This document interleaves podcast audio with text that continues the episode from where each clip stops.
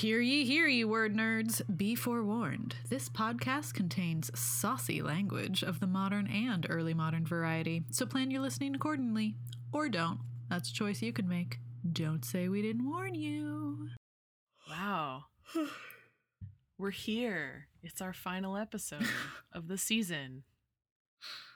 So much has happened. Has so much Like- happened? Yes! So much has happened. Okay. you know, I guess I don't remember 10 minutes ago, so I'm not going to remember the last six months. That's understandable. It's been an eventful time. I'll take your word for it.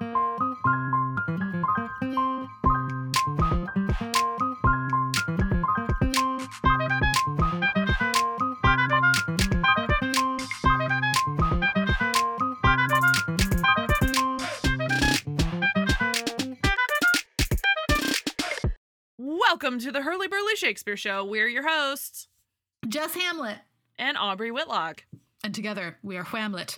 And this week we are talking about Friar Bacon and Friar Bungay. Yes. Whoop, whoop. Um, Hooray. yeah. So each week here on this podcast, we talk about a different play. Sometimes it's by Shakespeare. These days, more often than not, it's not by Shakespeare. uh, but this week, it's a 101 level episode. Aubrey Whitlock, what does that mean? That means introductory stuff, all the things you need to ha- know to have a general understanding of this very strange, silly, silly play, um, and its themes, which it arguably might have, uh, and some It might have themes, yeah. and some other cool stuff that you're gonna get nowhere else, like our piping hot opinions. Yeah, it's got like like one theme, like like at least Yeah. half a theme. like people trying to get it. That's what I took from this play. Is Yeah. that everyone's trying to get it. Yeah, And by get it, I mean have the sex. But also, some of them are emphatically not trying to get it. they're trying to bang or not bang to bang Yeah. or not to bang that's That- the theme That is the theme. That's a good five word title.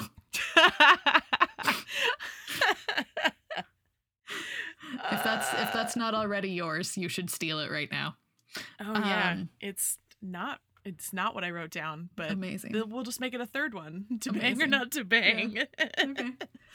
Um, but before we say literally anything else, uh, we this season have started talking about shit we like in a segment that we call Happy Hour.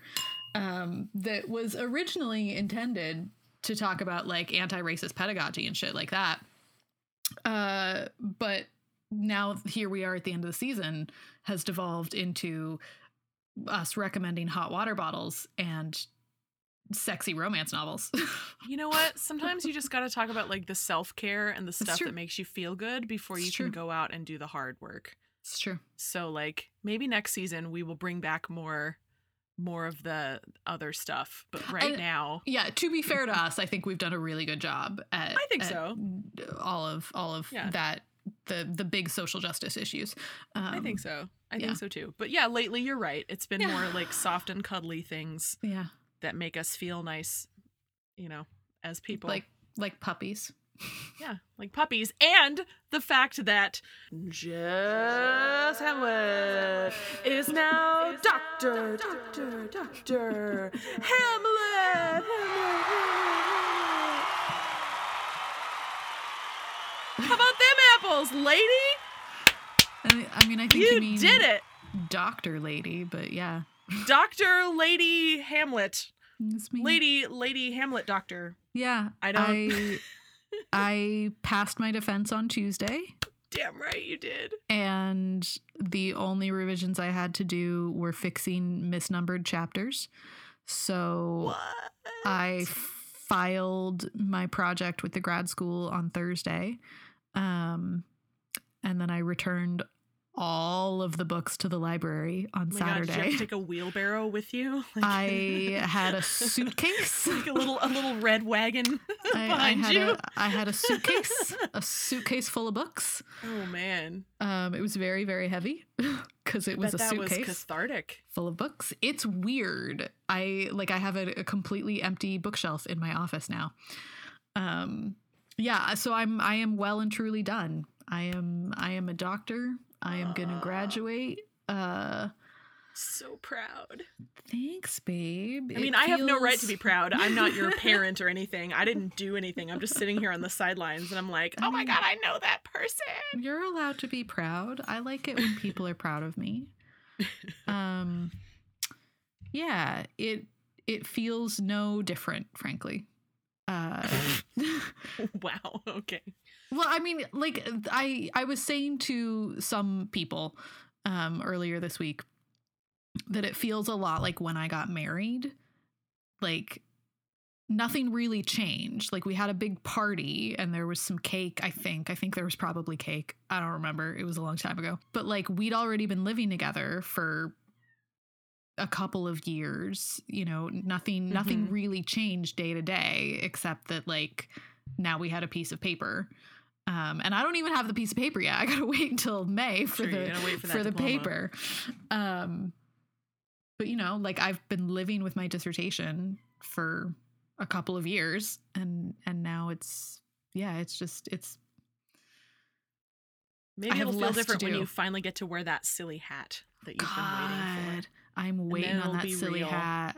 I I want Yeah. that silly hat to show up, and I'm I'm gonna wear it. Did you like immediately ask your students to start calling you Dr. Hamlet this week? I did, yeah. Yeah. I started signing all of my emails. Dr. Jess Hamlet, PhD, who's a doctor now. Just FYI, having doctor and PhD is redundant. you only need one or the other. Right, yeah. Um, but I'm allowed to be redundant because I'm a doctor now. Absolutely. So I think that also means that we are Doctor Hamlet. I think. I oh, think do can I, get do I get elevated on your coattails I now? think. I think. Yeah. yes. I think as as our our podcast identity is a singular entity. uh-huh. uh, Sure. I think I think we can put the honorific. So yeah, our our portmanteau gets the honorific yeah, too. yeah. I think I'm about that. Doctor great. Hamlet. Yeah, I feel like we should Um, change that on our Twitter handle then. Right. Say Doctor Hamlet. The doctor is in. Banana, Oh, hi, Becky. banana. Yeah. So that's my happy hour, folks. That makes me so, so happy because I Thanks, know how long you've worked. I know how much it's taken out Mm. of you. I know. Mm. I, I just, I've seen it. I've It's seen it happening. And I haven't It's even seen half of it because you're like 1,500 miles away from me. So, like, I mean, you know, seven hundred, but sure. or something. I don't. Just- you I don't- doubled our distance, but like Did that's I? fine. Well, that's how it feels. So, it does feel far, yeah. yeah. Um, I mean, because it about you? far. Uh, yeah. Um, I like being a doctor. I guess. I like having That's legit. friends who celebrate me. I like having really smart students. I like having a stinky banana potato, Rebecca. I like having her. Mhm.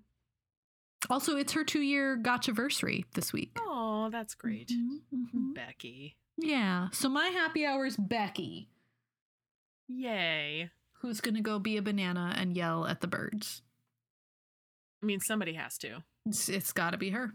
It's got to be her. Damn sky rats. Somebody needs to yell at them. Yeah. So- Um. Yeah, that's what I got. That's what I got this week. It's Great. been I haven't. Yeah, I've, I've been That's I've our been happy hour. doing things. So wait, Like- you've been kind of busy, I gather. Right, well, Yeah. It's all good. a- apparently. I don't actually remember doing much of anything ever. Mhm. I Mhm. swear to God, Aubrey, all I've done for the last two years is watch Netflix and bake. I don't Mhm. remember working on my dissertation. It must have happened, but I don't remember any of it. That's real. That's real. So, Yeah. I think even for those of us who weren't writing a dissertation, this this last year at least, if not the Mhm. last two years, has felt mhm. compressed and also Mhm. elongated in a Mhm. weird, weird way. And it made us all question the notion of time. what is time? what is it? I don't I think it's a socially generated construct. Mm. Yeah. I think. time is a flat circle. We just we just agree on it. And now I don't know where we go from there. Um so we've never, correct me if I'm wrong, we have never talked about a Robert Greene play before. We've never talked I- we? about a Robert Greene play before. We have talked Um, about Robert Greene Yes, but Um, not about one of his plays. Before. no, he only wrote- for us, he only wrote a, a handful, and they're right? Because he was not- kind of bad at yeah. Um, They're not- so they're all Yeah. really important for the study of English drama, but they're not super great. important not because they're awesome, but because No. of the way they mark the period, I suppose. yeah, Yeah. and- So, yeah. so it's time that we meet the contemporary Robert Greene. This is your underwhelming life. He was born in 1558 and died in 1592. He was educated at Cambridge and Oxford because uh, he couldn't decide between the two, I guess. I don't know. Lots He of was people part of- to both. Oh, well, that's just greedy. Uh, yes. Um, he was part of a group of London writers without patrons, referred to as the University Wits, because they were university educated and very good at what they did. Uh, this group of writers, which also included one Kit Marlowe, tended to look down on others who tried to write without a university education, like one William Buckley Shakespeare. Hmm. Yeah, so Shakespeare arrived in London uh, sometime between 1588 and 1591, and he had some quick success with his early plays. These are things that we know as as a podcast, Right. With Shakespeare in the name. um, so because of Shakespeare's quick success, uh, Robert Greene had some extreme salt is how I describe it to my students.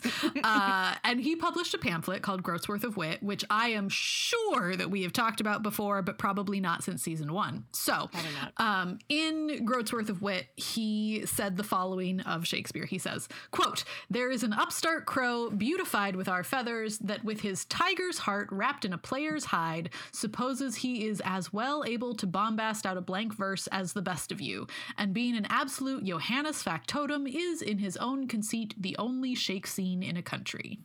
Um, that fighting words uh Yeah. it's it's an allusion to um to henry VI, where Mm-hmm. shakespeare calls margaret a Tiger's, tiger's, heart, heart, wrapped in a woman's hide. yeah yeah um and uh johannes factotum is it's latin for jack of all trades it's an insult basically it means you know Mhm. you you the the phrase is jack of all trades master of none right so Right. um he's he's he's being salty about Yeah. shakespeare Someone's so a teensy weensy bit jealous, maybe?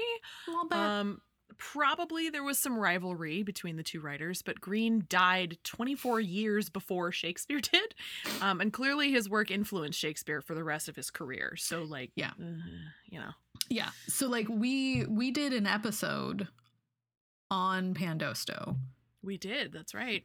one of our one of our winter's tale episodes the 201 or the 301 um Mhm. talked about pandosto i talked about pandosto at great length pandosto is the prose romance uh, that greene wrote that is the source text for the winter's tale um Mhm.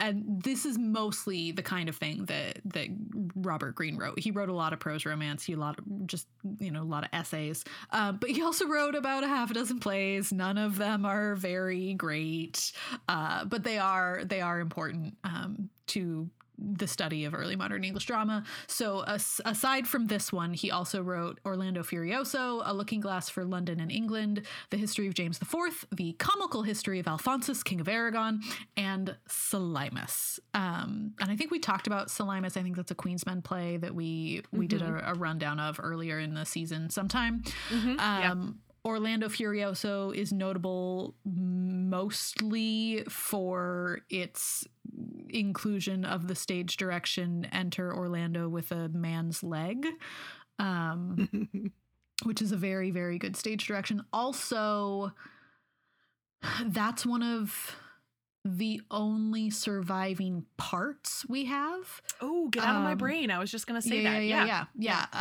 Uh, a part, of course, is Aubrey. What's a part? It's the individual cue script that an actor received because, as we've mentioned on this pod before, actors were not given full copies of an Mhm. entire play. They were given Mhm. only their role, hence Mhm. the word roll, because it was on a roll like a scroll. given Mhm. to them. And Yeah. Ned Alleyn's Orlando Furioso role is one of the few surviving Mhm. cue scripts of the time. Mhm. And it's long also. Yeah. It's it's it's one of the only ones that we have. It's I think it's also the longest one that we have. Yeah. So I have read none of these plays except for Friar Bacon, Friar Bungay. Uh, James IV is included in the new Routledge anthology of early modern drama. There's a history play no one needed. yeah. Sorry. I, I'm not even sure I could tell you anything about like the actual James the Fourth, let alone that play. exactly. That's what I'm saying. Yeah. Because my James. James the Fourth.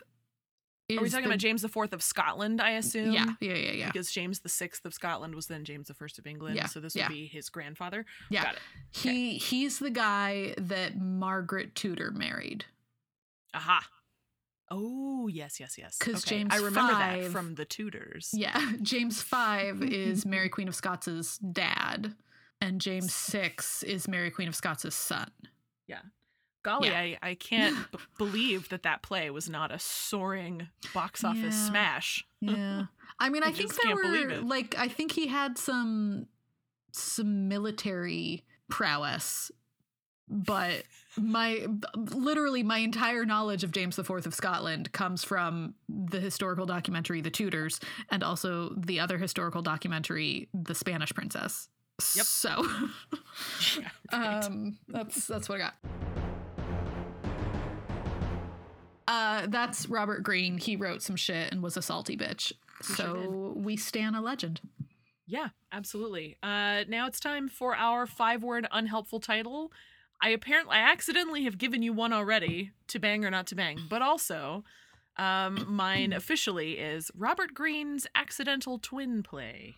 But I'm not not convinced that the two friars are not the same guy. So that's my Mhm, okay. that's my story, okay. and I'm sticking I to was it. I was trying to work that out. Um, yeah, mine is never trust your sleepy servants. I mean, never, Never. trust them. Never. Everyone knows not to trust your sleepy Also, like, servants. Spoiler alert, we're we're about to give you the summary, but like the thing that everybody knows about this play is the brazen head scene, and that's like basically a fucking footnote to the play. That is not what the play's about at Yeah. all. All right, so we're going to give you the dramatis personae, but only the really important ones. This time it's 50 million characters. It's, not, It's not 50 all. million. That's me being It's- hyperbolical. Like a dozen. so who do we have? Okay, so we've got Ned, who's Prince Edward. He's next in line for the throne. hmm We've got Peggy, the keeper's daughter. And then there's Rafe, who's the clown. He is Ned's pal. Rafe is always a clown, doesn't matter what Mhm. play he's in. Mhm. We've got Friar Bacon, a scholar. King Henry III of England. hmm We've got Lacey, the Earl of Lincoln. And the King of Castile, that's in Spain. Hmm Eleanor of Castile, his daughter. Miles, who's Bacon's servant. We also have Friar Bungay. And Jacques Vandermast, a German magician. and we also have the keeper of Fressingfield, who's Peggy's dad. Yeah. Uh, and then finally, we have Serlsby and Lambert and their sons. They are all country gentlemen. Alrighty, so Yeah. why? Why? Wh- why Just should why? this play be co- be popular? I mean, not even why should it be popular, just why is this play? why is it? why is this play? Why? I don't know. It's it's silly. I, it's real silly. Yeah. It's at times incomprehensibly silly. Yeah. But I mean, it's important. People like that. Yeah, It's yes. It's important because of the Brazen Head. It's important because of Robert Greene. It's important because of the the 1580s. Um, Right. But I don't get this play, and lots of people that I really, really love and admire really, really love and admire this play, Yeah. and I don't. Yeah. I mean, at the 2019 Blackfriars conference, hmm that was in the before times for anybody that remembers 2019 at all. hmm Um, we in one of our staging sessions, some somebody I forget who now um, proposed that this show be one that we put on at the Blackfriars because sure. we would be able to use a lot of the staging conditions that this play originally was written for. Um, Or was it? or was it? Maybe we'll get to that. So you sound like you've got a locked and loaded Mhm. wrench for that thing. Um, Mhm. but but like yeah people were super into it and they they pitched it like oh you should do that here during a ren season or something it would be fun to like actually see it on stage and um because of this brazen head thing and this other Mhm. weird stuff and these friars everywhere and like Mhm. i just remember sitting and watching that staging session being like this is this is pretty wild i mean i wouldn't Mhm. mind seeing it i guess yeah, I wouldn't mind for all it. of those reasons like i I'd like wouldn't to see it. seeing a production of it yeah. I don't know if it needs a comeback. like I don't know if like the wider world needs to see it, but maybe they Mhm. do. I don't know. Mhm. Eh, yeah. I mean, it's got all the right ingredients, right? It's got love, it's got weddings, it's got Yeah. silly country comedy, Yeah. it's got disguise, you know, And a brazen head. and a brazen head, just a casual brazen head. Just Um, super cash. Yeah, all right. Well, all right. let's uh let's do it, shall we? yeah, it's summary Okay. time. All right, so so we are now going to summarize Friar Bacon and Friar Bungay for you in a segment that this week we're calling another damn cautionary tale for why you shouldn't pretend to give up your one true love in order to get them to prove how much they love you because that's a fucking dick move. Indeed. The fucking Aw. goddamn love test. Get out. I hate it. It's so dumb. It never goes the way you want it to. Not ever. Not ever. Yeah. Um, and we should say too, there's uh not act breaks here, Mm-hmm. Yeah. so we're gonna be we've sectioned it into four little bits, Yep. just so that people know. Um, Yeah, so we're not doing Act One through five. Depending on your edition, it's about 15 or 16 scenes. So Yeah. it's a nice little, nice tight little play. Yeah. All right. So, So. let's do this. Yeah. Take it. Uh, in the first bit, Prince Ned is in love with Peggy, the keeper's daughter. His companions don't understand it since she's not a courtier. Rafe, the fool, comes up with a plan to help Ned win her. Ned will go to Friar Bacon, and Rafe will disguise himself as Ned so that King Henry won't miss him at court, because that'll work. Ned leaves instructions in his absence that Lacey is supposed to talk him up to Peg and note her reaction. That's also a bad idea. Friar Bacon's companions ask about his skills and his plans. To prove his skill, he conjures a tavern hostess from many miles away with a shoulder of mutton for their dinner. Lacey, disguised as a countryman, asks Peggy about Ned, who visited her once in disguise. She loves him, but decides to keep it to herself until the opportune moment. The King of Castile has brought his daughter Eleanor to the English court to as a bride for Ned. Papa King Henry III welcomes them along with the Emperor of Germany and a German delegation. The visitors ask after Ned, who is at Oxford. Rather than recall him to court, they all decide to go meet him at Oxford, since the Germans are particularly interested in seeing the schools and meeting the scholars. In the second bit, Ned and Rafe arrive at Oxford disguised as each other, because obviously. Um, they run into Miles and Bacon, and Rafe challenges Miles. Bacon bewitches them all so that they cannot draw their swords, but Ned punches him instead because the sword charm doesn't work on fists. Um, Bacon tells Ned that he can see through his disguise and also knows his reason for coming and the task that he's left to Lacey. But Lacey is wooing Peg for himself. Bum bum bum. Uh, Ned says that if Bacon will help him, he will enlarge the college's estate. So he's just going to like give him a whole lot of money.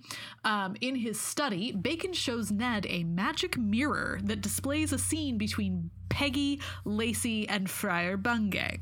So in the magic mirror, Bungay tells Peggy that the Lincolnshire farmer's lad is actually Earl Lacey, and her former suitor is Prince Ned. Peg says that Ned was surely only pursuing her for lust, but that she could actually love Lacey. Lacey enters, they converse, and agree to marriage. Uh, so in uh, this is all still happening in the magic mirror, right? As Yeah, Bungay yeah. Prepares to marry them, Bacon hexes Bungay so that he cannot speak. Bacon then sends a devil to carry Bungay to Oxford. Ned confronts Lacey and Peg. Lacey confesses everything. Ned says that he will have Peg or no one will, and so he's gonna murder Lacey because that makes sense. Um, he, I mean, he's a prince. What are you Yeah, gonna do? yeah. Lacey's like, yeah, fucking murder me, bitch. I'll take it. But then Peg is like, no, murder me as well. I can't live without him. Uh, and so Ned is like moved by their love for each other and lets them love each other in peace. Okay. Uh, in the third bit, the German Vandermast and Bungay argue over who is more learned in the magic arts and use conjuring to prove it. Vandermast is a tr- is triumphant when Bungay cannot stop Vandermast's summoning of Hercules from disrupting Bungay's conjuring of a tree and a dragon. Bacon enters and takes measure the measure of the situation and then asks Vandermast to demonstrate his skill. Vandermast tells Hercules to resume his destruction of Bungay's tree, and Hercules refuses, citing Bacon's presence as enough to give him pause. Hmm. King Henry is pleased. Bacon sends Hercules away and Vandermast with him back to Germany. He's like, Get thee back to Germany.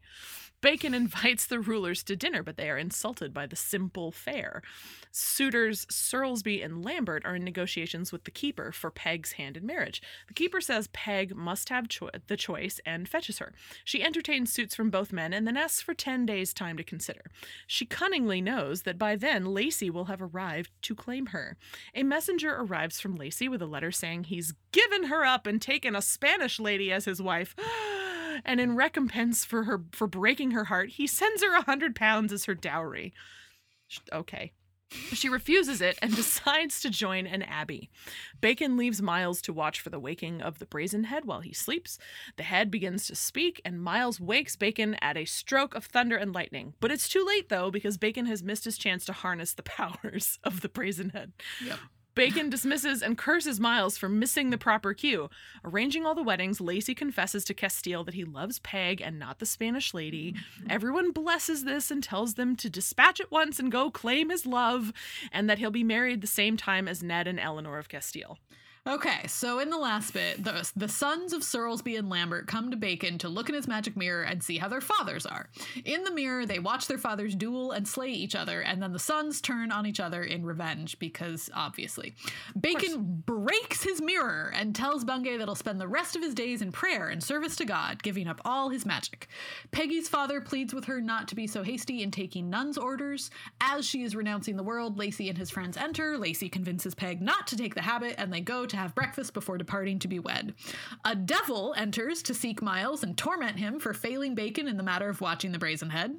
Miles recognizes the devil and inquires whether he, Miles, might take up a post in hell as a tapster. The devil agrees, and they depart. The double wedding is celebrated, and Bacon offers a prophecy of good fortune to come to England after a period of war. The end. What? Yeah. Yeah. what? Yeah. This play is something. It's got so many tropes in it. Just Yeah. like tr- classic trope on trope on trope for it Yeah. for comedy. Yeah. This is some silly shit. Yeah. It's uh it's it's mm-hmm. yeah. yeah. So, Oh, also minor note for people. Every once in a while, at least in the edition I read, probably not the one you sent me, Jess. I'm sure that's been Mhm. standardized, but in the one that I read, if you ever get a like a hold of this text on your own, sometimes Peg is called Margaret because Mhm. Peg and Peggy is a nickname for Mhm, Margaret. mhm, so mhm, if you ever see Margaret in there, that's who that is. Yeah. Yeah, her name is actually Margaret. yeah, um, this is Margaret. But Right. But everybody calls her by her nickname. I am I am also impressed just generally with the use of nicknames throughout this Mhm. play. Like Mhm. Rafe just calls his prince Ned. Yep. Like they're they're tight like that, I guess. And like it's interesting. Uh, Yeah. the flaunting of status with nicknames. Yeah. But before we get to any of that, Mhm. it's time for a taste of text. In which Mhm. we will read to you a small but crucial scene from the play to give you a little bit of its flavor. And I mean, what scene is more iconic than the brazen head scene itself? That is what we will be reading to you today. Um, who would you like to be? Sleepy little Miles or the brazen head itself, Oh, Jess? I I, I, defer to you, Dr. Hamlet. What do you want? I feel I feel like I feel like I have to be the head who who speaks six words. Um but also, you know, you're the better actor. You are the only actor. I am not an actor. So you why don't you be Miles and I'll be the head. All right. So for those who maybe are following along at home, this is scene 11. Uh, Mhm. this is just a teeny tiny little chunk of scene 11 um, after young uh, Miles has fallen asleep and No, no, also no. Bacon. Miles no. is awake. Miles is awake. Sorry, it says he falls asleep. Does that mean Yeah. Bacon? Yeah, Bacon bacon. has fallen asleep. Bacon falls Sorry, asleep. I misread the stage direction. Bacon Yeah. has fallen asleep. Miles is wide awake. Alrighty. Yeah. So that's where we're at. Mhm. He falls asleep. So I thought you would talk yourself asleep anon, and 'tis no marvel, for Bungay on these days, and he on the nights, have watched just these ten and fifty days. Now this is the night, and 'tis my task, and no more. Now, Jesus bless me, what a goodly head it is, and a nose. You talk of nos autem glorificare, but here is a nose that I warrant may be called nos autem populare for the people of the parish. That's some kind of Latin joke that I don't get. Yeah, um, it's it's an overly ingenious and untranslatable Latin pun on the liturgical phrase in line 44. Popa in Latin means parish priest, hence perhaps the parish in line 46. Oh, What? wow. wow. Some Yeah. jokes just really don't stand the test they, of time. they Okay. don't. Well, I am furnished with weapons. Now, sir, I will set me down by a post, make it as good a watchman to wake me if I chance to slumber. I thought, Goodman Head, I would call you out of your memento. Passion o' God, I have almost broke my pate. Up, Miles, to your task. Take your brown bill in your hand. Here's some of your master's hobgoblins abroad. Noise! There's a stage direction that says with a great noise the head speaks. Oh, I'm not seeing that in my edition, yeah, but so I was cool. making a noise. noise. It was a great noise. It was great. That noise. was a good Okay. noise. And then the head says, "Time is." Time is. Why, Master Brazenhead, have you such a capital nose and answer you with syllables time is? Is this all my master's cunning? To spend seven years study about time is? Well, sir, maybe we shall have some better orations of it anon. Well, I'll watch you as narrowly as ever you were watched, and I'll play with you as the nightingale with the slow worm. I'll set a prick against my breast. now rest there, Miles. Lord have mercy upon me. I have almost killed myself. Up, Miles. List how they rumble. Ah. Time was. Well, Friar Bacon, you have spent your seven years' study well that can make your head speak but two words at once. Time was. Yeah, Mary, time was when my master was a wise man, but that was before he began to make the brazen head. You shall lie while your arse ache and, and your head speak no better.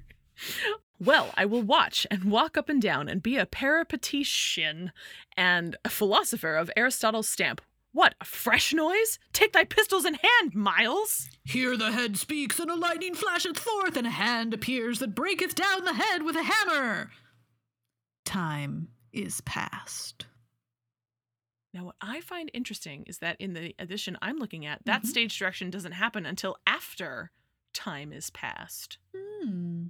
Hmm, textual instability. There it is. Mhm, Always mhm, and mhm. forever. Mm-hmm.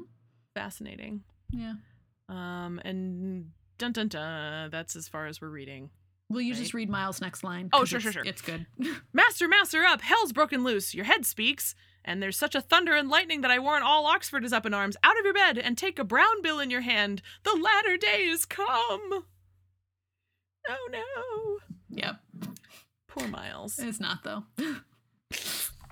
No, so, it's not. It's just yeah. a talking head. Just a talking head.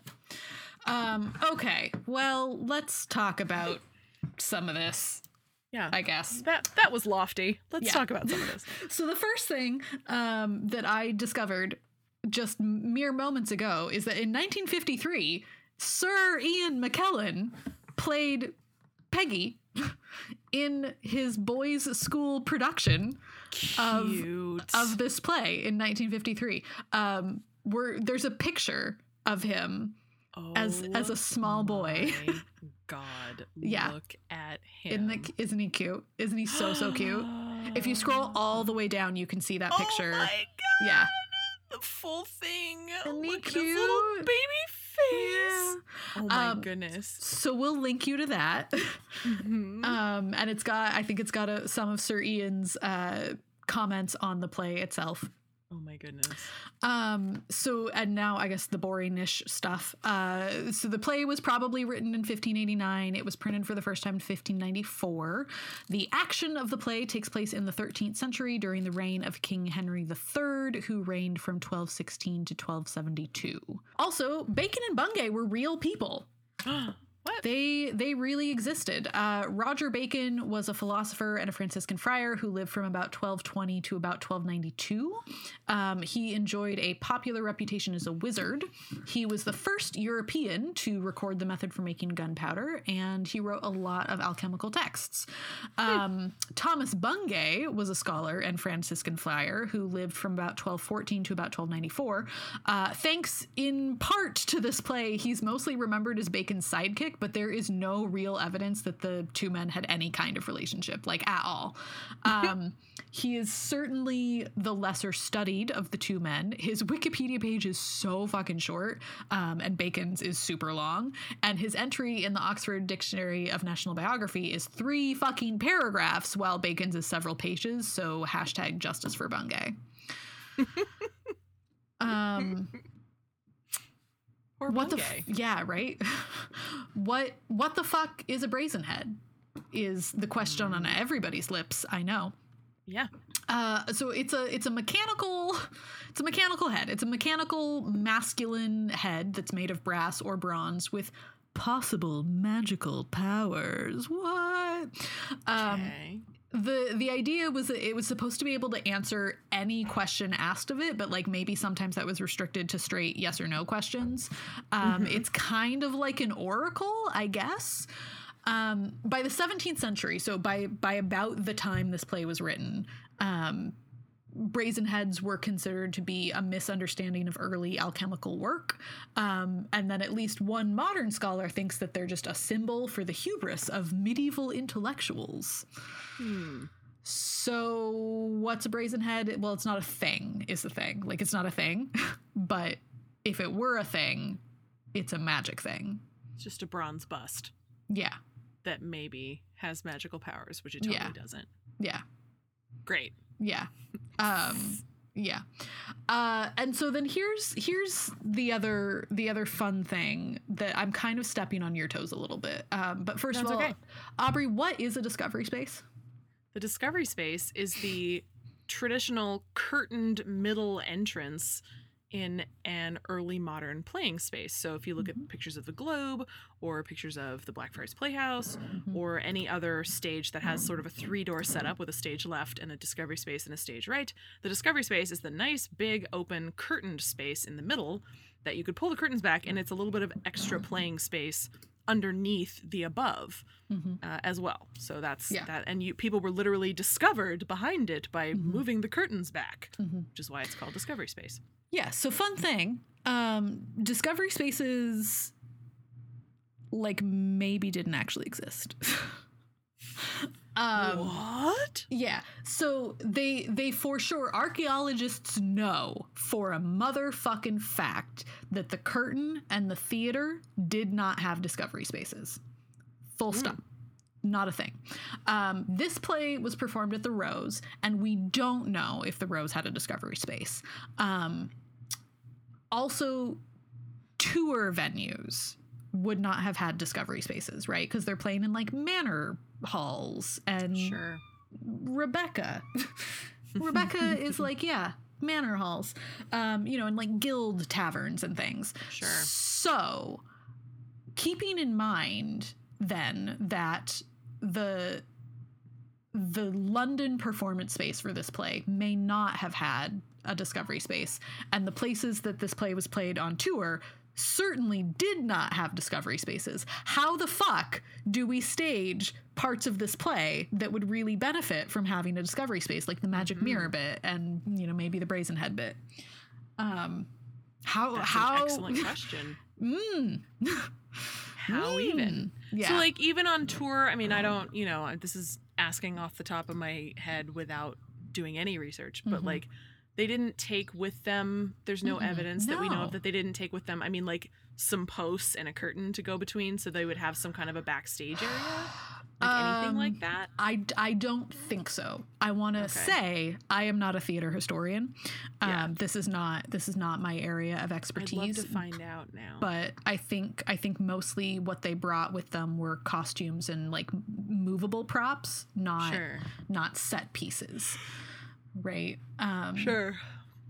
so so I shout out to um, friend and benefactor Elizabeth Tavares who was having this conversation with me this weekend. It just it doesn't it doesn't make sense for Yeah. for a tour space, right? Um, Sure. She she says that like you know think about they'd have they'd have two doors for like food service, right? And one door you'd always go in, and the other door you'd Yeah. always go out, so that people weren't Yeah. bumping into each other with giant trays of food.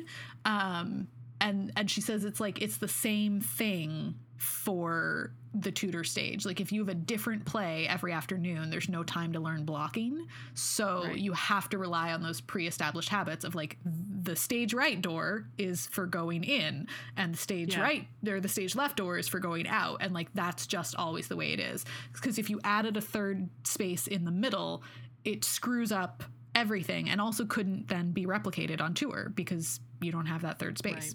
So it makes Yeah. it makes so much sense, but I'd never really sat down to think about it. But you know, with, with Yeah. archaeologists telling us, like we know that these spaces did not have discovery spaces. Yeah, but then Um, later ones did. So it was a development that happened Yeah. later, right? Because we know that the Mhm. Blackfriars did, right? Do we? So like, I think so. I thought we like we have we have a best guess on what the Blackfriars may have looked like, but it's Yeah. just that one drawing of Yeah, whatever I thought a Discovery whoever. Space was part of that. It is, but I don't I don't think that's enough to assume that it was there. Right? It's like it's like a textual transmission situation. Sure. Okay. Yeah, that makes sense. Yeah. But I mean, I wonder if because the theater was a James Burbage that was he owned that right, and then he went and bought the Blackfriar space with Mhm. his sons, right? So that's Mhm. So I'm wondering if that's an improvement he made, if indeed he did make it. But like, playwrights did eventually start writing plays For the spaces, yeah. for those spaces, right, and for those features, Mhm. right, and people being discovered. So I, yeah, I'd be interested Yeah. to know because I don't. I'm just talking out of my butt. Yeah. Um, what very little knowledge I have. if you're interested if this has if this has sparked like i must know more um, leslie thomson wrote a book uh, just a couple of years ago um, 2018 Hmm. from cambridge university press it is called discoveries on the early modern stage um, and it it takes up this question of Hmm.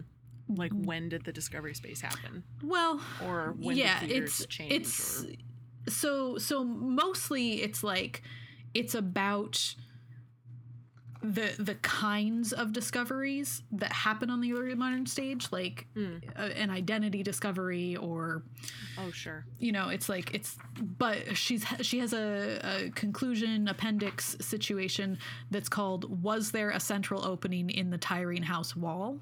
Um, that that takes up this this question of like did did is a discovery space a thing? Like did that actually exist there's there's there's a lot of good in in that little appendix anyway yeah. no, well, i'm I not just gonna read it out but yeah and anyway it's still an interesting staging question Mhm. now Yes, yes, because yeah. right How do like we- not how do you do it now you know Right. theater spaces i mean proscenium houses don't have them right? Exactly yeah proscenium houses don't have the whole fucking thing is a discovery space with a Yeah. curtain in front of it Yeah. right? Like it's Yeah. an enlarged discovery space um or like a black you know, box a isn't black have them black boxes don't have shit so how like how do you, a round?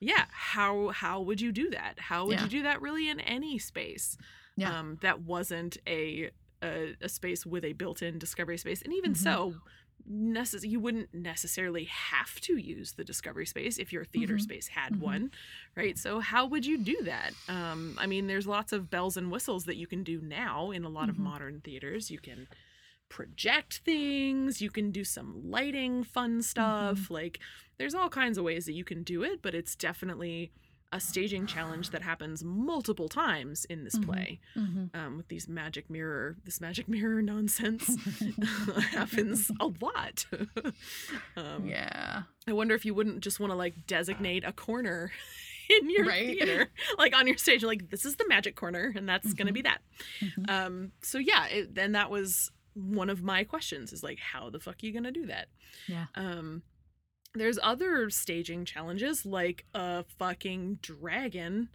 um and a tree. You just you gotta conjure a dragon and you gotta conjure a tree. Hercules is a little easier because like that could be an actor. But like like how how you gonna conjure that shit you know? Like have fun with that. Um some other stuff that i noticed is like well i mean the talking head thing too like how the fuck are you gonna do that? Like this is either it's either a challenge for your props department right or Mhm. it's a or it's a sleight of hand you know actual actor looking like a disembodied head Mhm. um, which I would argue is maybe more fun, um, but Mhm. probably less comfortable for the actor having to do that, depending on how you hide the rest of their body, Yeah. like magician style, right? Like, like how you gonna do that thing, and Mhm. you know, Mhm. Mhm. keep everybody comfortable and make it work and make it look interesting. Yeah. Um, so I mean, yeah, this is um, a play that is full of weird staging challenges, just big buck baskets everywhere. Yeah.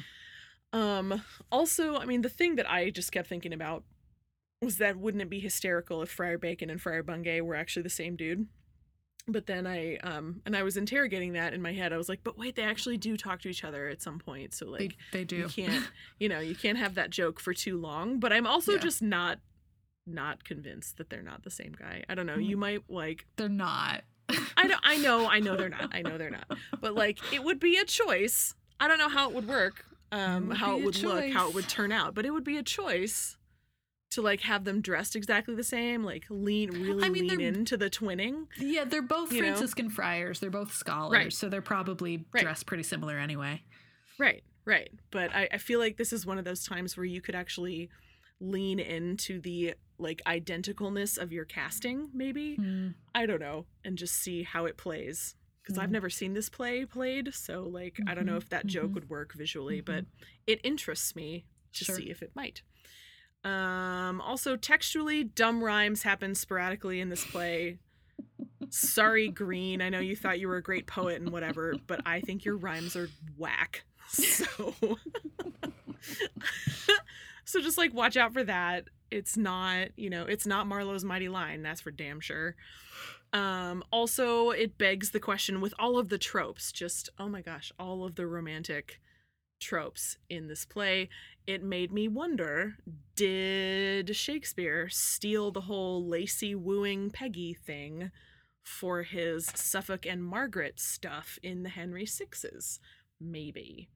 Um, you know, the, the guy he's like sent as an emissary to woo for somebody else, but then when he gets there, he's like, Ooh, she's so hot, I want her for myself. You know, that part of it. They they look like parallel tropes to me. I'm not sure the time holds up against that, but my dating on the Henry Six plays are not great. Yeah, you're right. So, um, That's true. They were kind of concurrent, weren't they? yeah, Or yeah, they were very, very, very one right on top of the other. Well, then maybe Um, Greene stole it from Shakespeare. yeah. Knows? Also, I think it's just, I think it's just a trope. That's true. Yeah. I mean, it's never a good idea to send someone else to woo for you. right? Don't Just, like, fucking do don't. it. Every everyone who's been through seventh grade knows that. Like, don't Yeah. fucking do that. Yeah. don't It's do bad, it. Bad idea. That is dumb. Yeah. Um, and that's what I got production wise. Those are the questions bubbling up inside me for this Yeah. play. Well, then let's got. gossip and get the fuck out of here. Mhm. Yeah. Uh, so Yeah. some some stuff some stuff happened this week. Some stuff happened this week. Um, one thing that Jess and I were like fangirlishly excited about was the very I'm no, I'm first we're cool. thing. We're so cool. We're we're, we're we're cool. cooler than cool. we're Um, cool and chill. It's like whatever. literally 12 hours, and I mean 12 hours from Yeah. when our American Moor episode came out, you know, Yeah. because I it comes out early in the morning. Um, we got an email from one Keith Hamilton Cobb who had Yeah. seen the tweet and then listened to the episode. Yeah. Um, I think it was the director of his show. I think she Kim Weild, I think is her name. Weild. Anyway, I saw the tweet. She was the one who tagged him in the tweet and was like, "Hey, Keith Hamilton Cobb, look look at your work." Um, yeah. So he uh he emailed us and Yeah. like And he and, liked it. he liked it He liked and it. and and he helped us um figure out why Jess's and my editions of his play Oh, looked yeah. different. Yeah. Um, Textual instability. and like I kid you not, I ca- I saw the email I saw the email first and I called Jess immediately and I was like, "Oh my god, are you sitting down?" Yeah.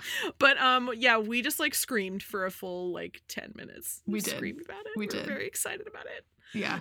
It was- it was it very was- exciting. The last thing after a very long day, and it was right before I had to sit down and like really do my defense prep because I defended the next Yeah. morning, and I just yeah, that's right. couldn't. I couldn't handle it. I didn't. I did not have the uh the mental bandwidth to, to process it.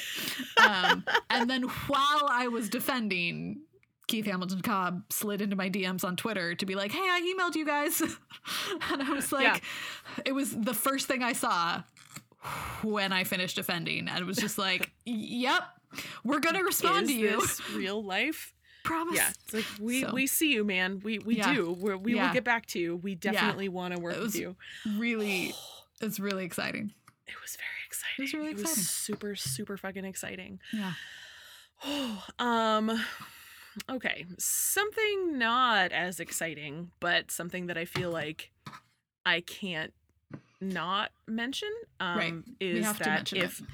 yeah, if if folks, you know, you if you've been listening to this show for a while, you know where I work. Mhm. Um, and that's the American Shakespeare Center. Mhm. Um, and you might have seen in the Washington Post and in the New York Times Mhm. um, a a long piece about how our artistic director, our most recent artistic director, director Ethan McSweeny, has since left the company, Mhm. and the circumstances therein Mhm. are um, things that I can't talk about um, Mhm. based on the you know legalities and and stuff of his departure. So Mhm. I can't really say a whole lot about that, but the fact that it did happen and that um, those of us in the company left behind are trying something that I think, if it works, will be very, very exciting, um, which is a non hierarchical company model. And we'll see how that goes. Um, we've been getting a lot of flack for that. I, I've noticed, like on the socials and stuff, people being like, "What? The actors? That's the insane people taking over the asylum." And it's really not. like, it's only like some people are really tripping about that. And it's like, well, first of all, theaters have been doing that for centuries. Time Direct, dir- immemorial. yeah, directors are a Victorian invention. Yep. Um, so like get over yourselves. Um, but also we're aiming for something slightly more collaborative than that, than just handing over all artistic control to four or five actors. Like that's not where we're headed. But I will say that if you would like to read things that I can't talk about, but that are a little less sanitized than the Washington Post and New York Times, I would direct you to Lauren Halverson's blog, Nothing for the Group, or maybe some former members of the American Shakespeare Center who are far and wide everywhere, or the American Theater Magazine article that just came out on March 4th. If you want to know about that, you know, what Lauren Halverson does in particular that I appreciate is that she places what has happened at my company in the context of a lot of other departures that have been happening in the last couple of years Mhm. of artistic directors from big regional theaters. Uh, Mhm. and she points out a lot of the patterns Mhm. and similarities between those things. Yeah. She does a Um, nice close reading. She does. Yes, she does. She's a smart lady. And that is that, Mhm. I guess. Mhm. because for legal reasons, that's all I can do. Be kind to those of us left behind, I guess is what I'm saying. Sure. too. Um, because we're we're trying. Okay.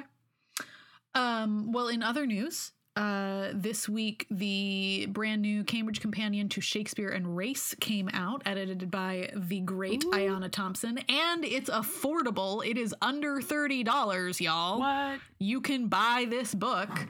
Um, it looks so good. Mhm. I am dying to get my hands on it. Um, it's I it's just it is a who's fucking who of people who are awesome writing on Shakespeare and and race.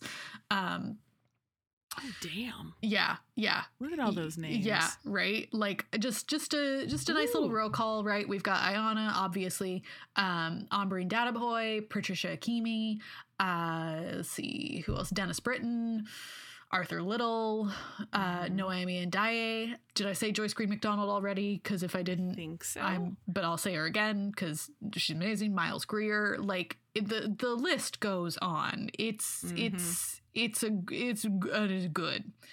It's good.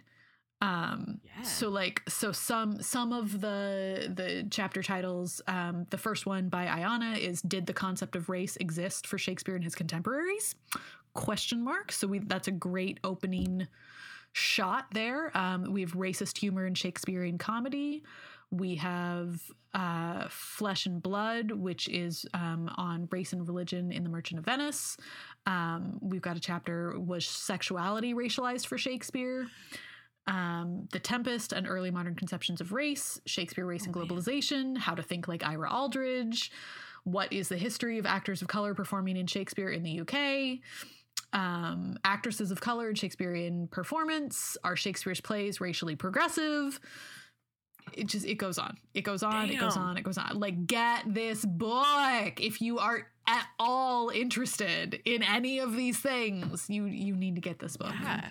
And i'm just i'm so thrilled that it's affordable Yeah. and i don't know i don't know what kinds of fights had to take place to make that happen but like thank you to whoever fought those fights probably ayanna um, to make that happen Because books and anthologies like this can run upwards of 50 bucks. Some, I mean, 50 to 150 oh depending, yeah right? yeah yeah so Like most, so much money they could be. and this is this is coming from Cambridge University Press, um, and everything that I've gotten from Cambridge in the last several years has been a hundred dollars.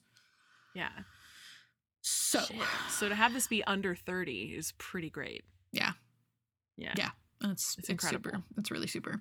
Um, okay, so I know I know that apparently I've been teasing this for the last several uh, episodes, but the the webinar um, with Joyce Green MacDonald and Reginald Wilburn that my program is hosting um, at the end of March is uh, it is now available to register. You can register. Huzzah. Um, so you can go to tinyurl.com slash strode PCRS. That's strode like Hudson Strode, and then PCRS like pre modern critical race studies.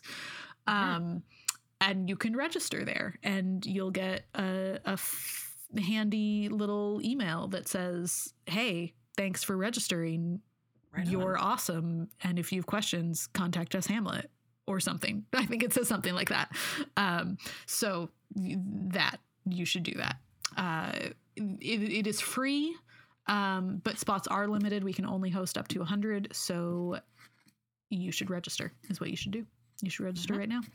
Yeah, um, gonna be great. and then i just want to shout out uh, josh reid at eastern tennessee state university um, who is a listener and has been in touch uh, with me about some things, but also just saw on Twitter that I had defended, and so sent me an email to be like, "Hey, congratulations!" And that was cool. That was really cool. Thanks, Josh. That's so Um, nice. Yeah, it was cool. Um, yeah, so that's what we got. Thank you so much, everybody, for listening. We hope you leave the podcast more informed than when you started. Yeah, um, this is it. See you next season. Um, we will we will be back. We we have planned a fifth season. Um, have. We've got some great plays lined up and some great guests lined up. Uh, we're not 100% sure when we will be back. I, it'll be the fall, um, but probably like we don't know September, October, somewhere in there. Um, It depends on how the rest of uh, the spring and summer goes and what Yes. kinds of personal transitions we have in our lives. Um, but we're we're coming, we're coming back for you, and it's oh that first episode's gonna be a banger. It's gonna be real good. Um, and also, we good. apologize for teasing like a Oh yeah, capital B, capital B, capital A, very big announcement, Yeah. And then not delivering on that. But that is because of things and life being what they are. Yeah. We are not able at this time yeah. to make that announcement, although we do anticipate that we will be able to make it in season five. Yes. So. Yeah, yeah. Sorry, sorry. Uh, those circumstances Sorry to tease you. outside our control. We thought things would move faster than they did, but also it's a fucking pandemic, so um, deal with it.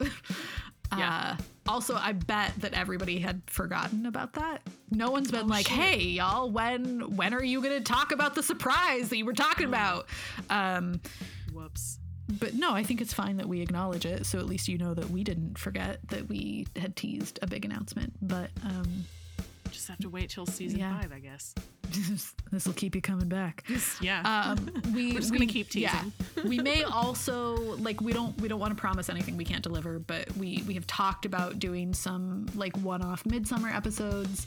Um, again, this is dependent on the season of transition. Schedules and things and Yes, life yeah. and stuff. um, but we all of that to say is that like we we love all of you out there in listener land, and we're thinking about you, and uh, we're excited to keep doing this again some more. Have a great spring and summer. And we'll see you on the flip side. Get vaccinated, wash your hands, be safe. say that. Get out of my brain. Never, I like it in Get here. your vaccine. Do it. Wash your hands. Right, Okay. whamlet out, y'all. Wham. The Hurly Burly Shakespeare Show is produced and edited by Aubrey Whitlock and Jess Hamlet. If you enjoyed our podcast, please tell your friends, rate us, leave a review, and subscribe on Apple Podcasts or wherever else you get your podcasts. For show notes and other stuff, you can visit our website at www.hurlyburlysshakespeareshow.com. You can get in touch with us by emailing holla, H O L L A, at hurlyburlyshakespeareshow.com You can also find us at Hurly Burly Shakes on Instagram. or at hurlyburlyshake, no S, on Twitter. I acknowledge the traditional custodians of the land from which I record, the Muscogee Creek Nation, and pay my respect to their elders past and present. I acknowledge the traditional custodians of this land currently referred to as Staunton, Virginia, the Monacan and Manahoac nations, and pay my respect to their elders past and present. All opinions you heard are strictly our own and not affiliated with the institutions we represent. you Podcast really opened record. Pandora's box with this one. right. All right. Rebecca. Rebecca. Sweet girl. I've also right. decided that your couple name with your cat is definitely Jebecca. Checks out.